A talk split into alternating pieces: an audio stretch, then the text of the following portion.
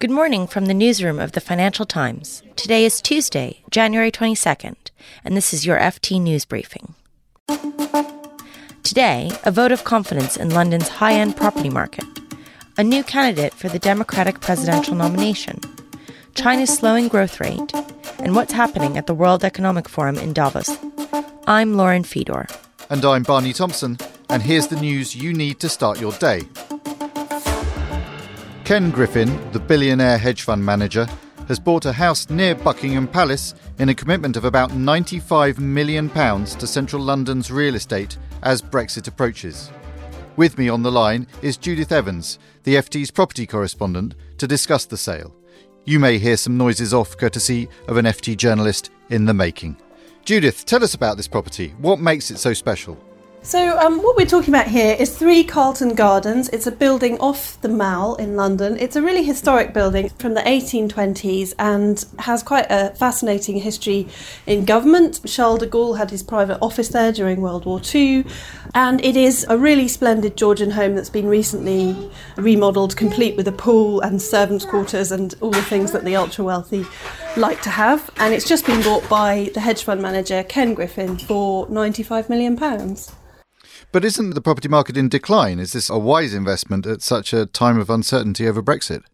Well, indeed it is. And I think there's 2 sides to this. One is that Mr. Griffin probably considers that he's got a pretty good deal.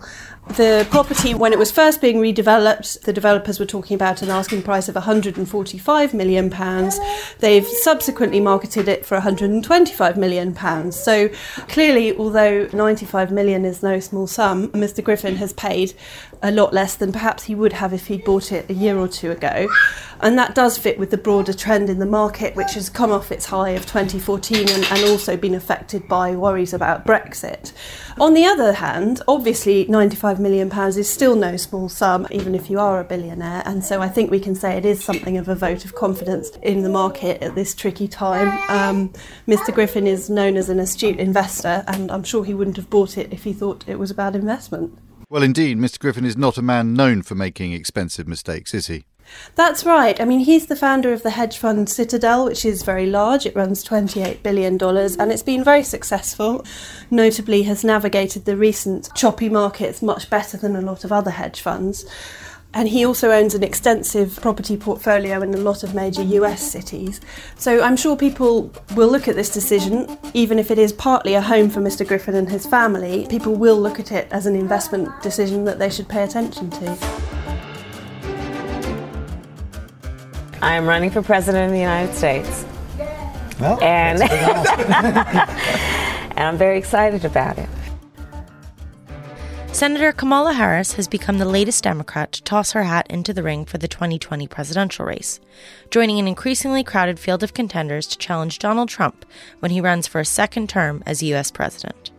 The daughter of Indian and Jamaican immigrants, Ms. Harris made her announcement in a televised interview on Martin Luther King Day. In a video released to coincide with the announcement, the 54-year-old former California Attorney General urged her supporters to join her to claim our future. This is a moment in time that I feel a sense of responsibility to stand up and fight for the best of who we are. And that fight will always include, as one of the highest priorities, our national security. And thinking about it in a way that we understand that we must be smart, we must understand the power that we have, the strength that we have. That is about military power, it is about diplomatic power, it is about the power that we have in terms of what has been, until recently, our moral authority in the world and our ability to work with our allies.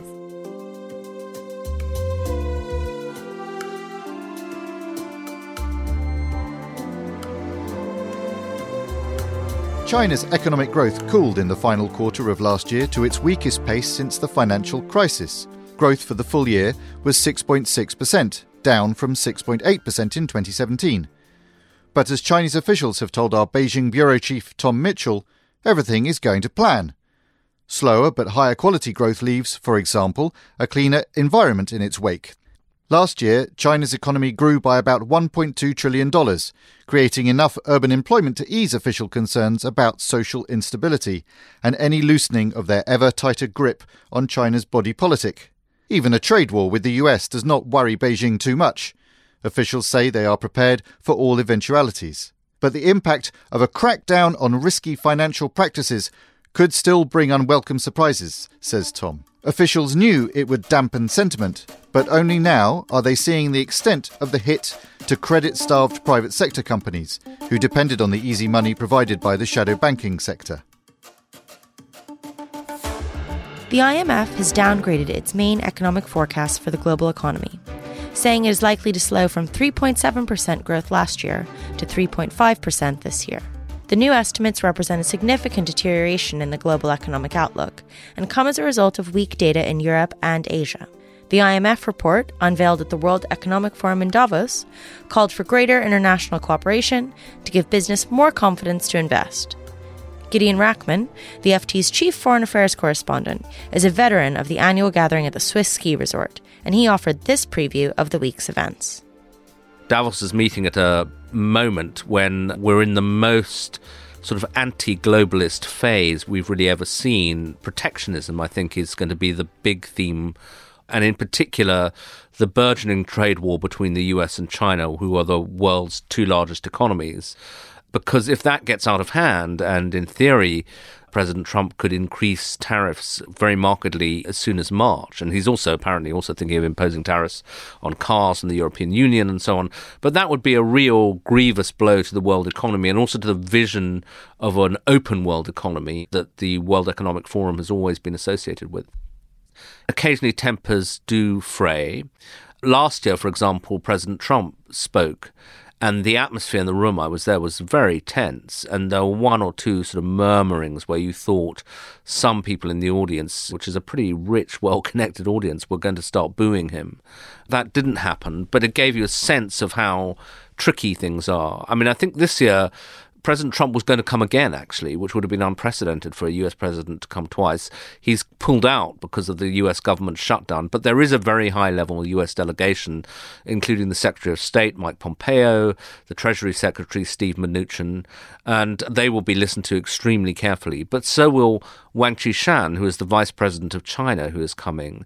And there'll be, if you like, a kind of propaganda war between the US and China, with the Americans trying to get across the idea that what they're doing is long overdue, that China's gamed the global trading system, that things have got to change, and that really the fault lies with Beijing. The Chinese trying to push the other way and say that actually they are now the protectors of globalization and so on. So that clash will be very interesting.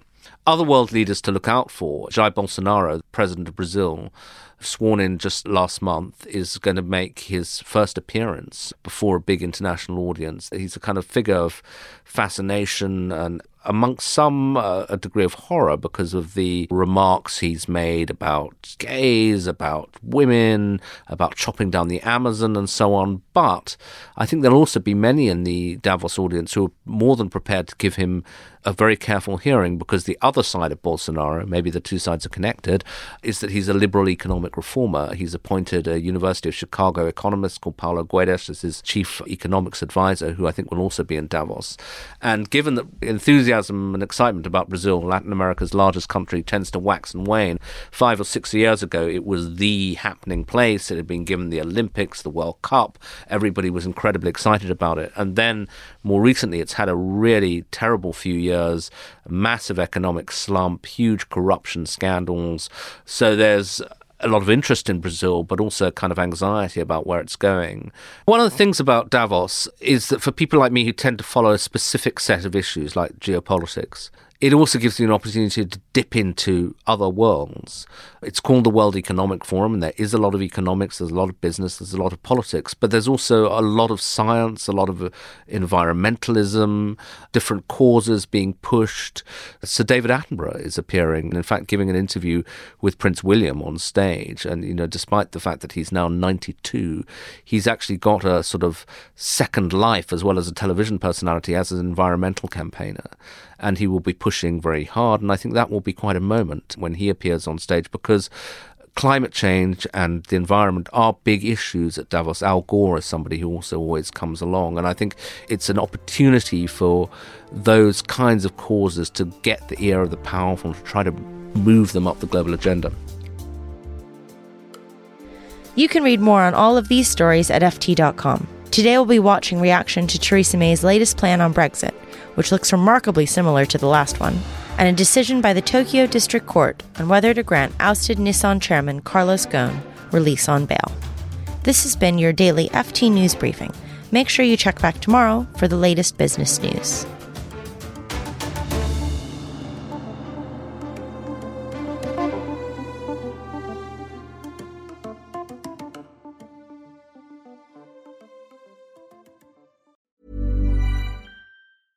Support for this podcast and the following message come from Coriant.